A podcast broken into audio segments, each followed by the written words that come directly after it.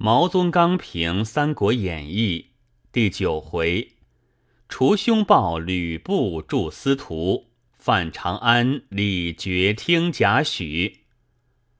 是义君复立义君，为所立者，未有不疑。其是我亦如前之君也。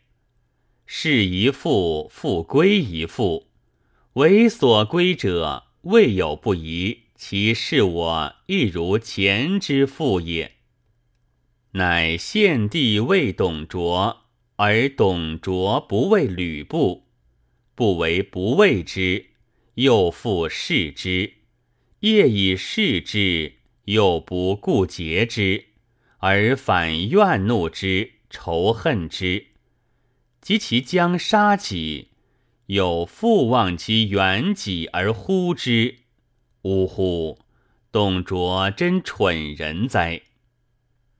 王允劝吕布杀董卓一段文字，一急一缓，一起一落，一反一正，一纵一收，比李肃劝杀丁建阳更是淋漓痛快。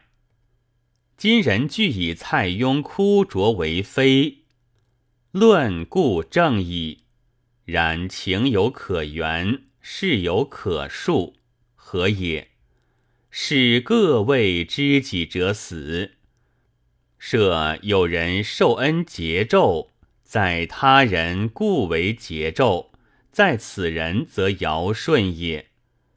董卓诚为庸之知己，哭而报之，杀而殉之，不为过也。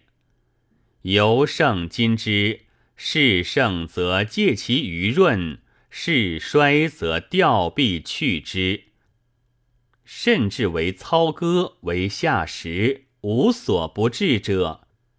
毕竟蔡为君子，而此辈则真小人也。